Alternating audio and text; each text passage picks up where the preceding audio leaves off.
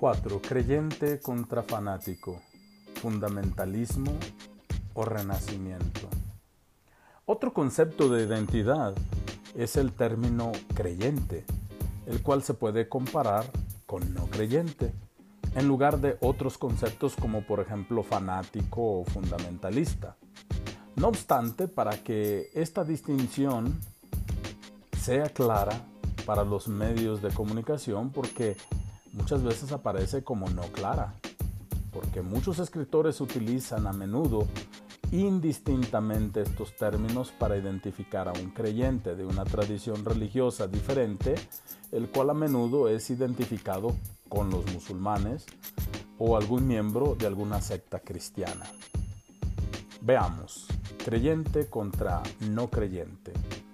Los escritores musulmanes y cristianos han intentado ampliamente definir quién es o no es un creyente. Por ejemplo, del lado de los musulmanes, el doctor Sayyid Z. Abedin, en una entrevista dada a la Gaceta Saudí, definió lo que es un creyente y lo que es un no creyente. Un verdadero creyente es quien se ha entregado o sometido a la voluntad de Dios, aslama. Este creyente es lo que los profetas y Dios quisieron que el creyente fuera, un testigo para la humanidad. A kufr, por otra parte, no es como tantos piensan un no creyente. El Corán aplica la palabra kufr o kufar para significar negación y denominar a los que niegan o reniegan de la religión. Lo encuentran en el Corán, la sura segunda, 161.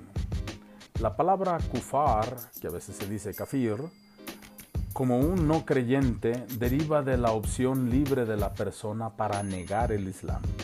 De hecho, hubo gente que, habiendo oído el mensaje del Islam, lo negaron obstinadamente y lo rechazaron violentamente.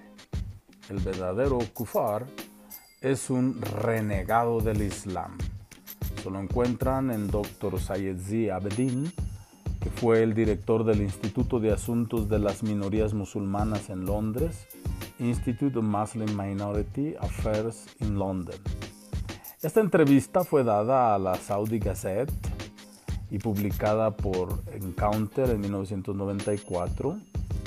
Confrontar a Zayed Abedin Islamic Fundamentalism, Islamic Ummah in the World Conference on Muslim Minorities, Encounter 204-205, April to May 1994, páginas 2 a la 12.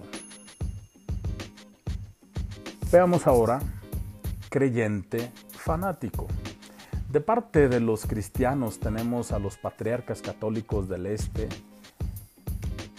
quienes en su carta pastoral de la Pascua de 1992 nos aclararon la distinción entre el creyente y el fanático. Dijeron que hay una diferencia profunda entre el creyente y el fanático de tal modo que no puede haber confusión. El fanático es un falso creyente porque Dios utiliza al creyente mientras que el fanático utiliza a Dios. El creyente adora o da culto a Dios, mientras que el fanático se adora o da culto a sí mismo bajo el engaño de que él o ella adoran a Dios. El creyente escucha la palabra de Dios, mientras que el fanático la distorsiona. El creyente es elevado al nivel de Dios y al amor de Dios, mientras que el fanático rebaja a Dios a su nivel. El creyente es temeroso de Dios, mientras que el fanático amenaza siempre los otros en el nombre de Dios. El creyente adora a Dios, mientras que el fanático degrada la posición y majestad de Dios. El creyente honra a Dios, mientras que el fanático sustituye con su voluntad la voluntad de Dios. El creyente es un don para la humanidad, mientras que el fanático es una maldición para ella. Esto lo encontramos en Salim Kirillus Bastirus de Christian Muslim Relations, página 62. Hablemos de fundamentalismo entonces.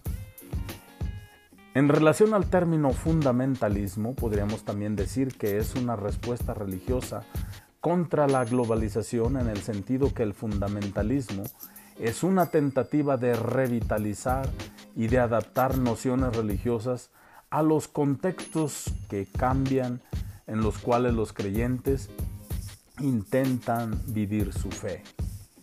Eso lo pueden encontrar en Samuel P. Huntington, que hace notar que en los años 70, 1970, se dio un renacimiento religioso de las religiones más grandes del mundo.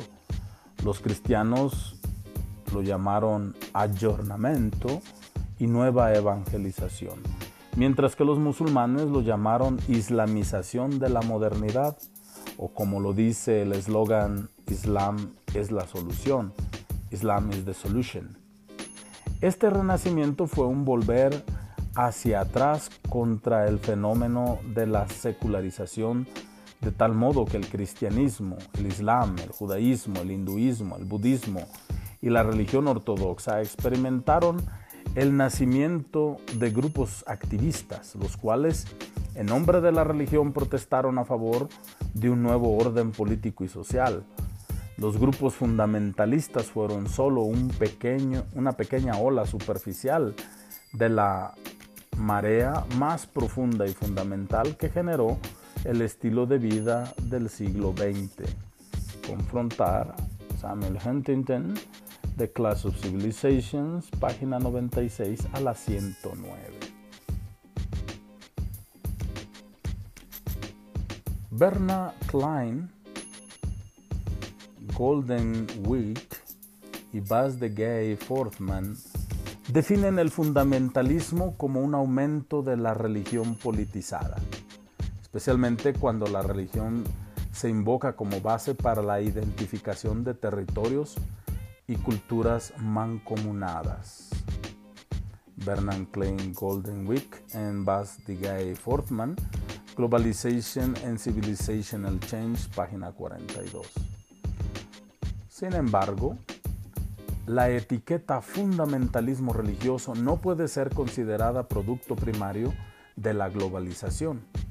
El fundamentalismo es un término anglosajón que se aplicaba a los que creían que las sagradas escrituras se debían interpretar literalmente. Sin embargo, el término fundamentalismo en esta época de globalización encuentra sus orígenes más que en la religión, en el fracaso económico, en el autoritarismo político o en un Estado que no puede proveer para las necesidades básicas de su gente o para mejorar la asistencia social y así garantizar a todos un futuro mejor. El fundamentalismo en épocas modernas es en primer lugar un movimiento reaccionario contra los efectos malvados de la globalización. Como reacción a la globalización, el fundamentalismo se convierte peligrosamente en una manera de expresar identidad, por lo tanto, fue solo como efecto secundario de la globalización que el fundamentalismo se convirtió en una amenaza. Confrontar Haynes J. Religion and Third World Politics, issued in Third World Politics, Buckingham, Philadelphia, Open University Press, 1993, eh, páginas 35 a la 36. Tipos de fundamentalismos.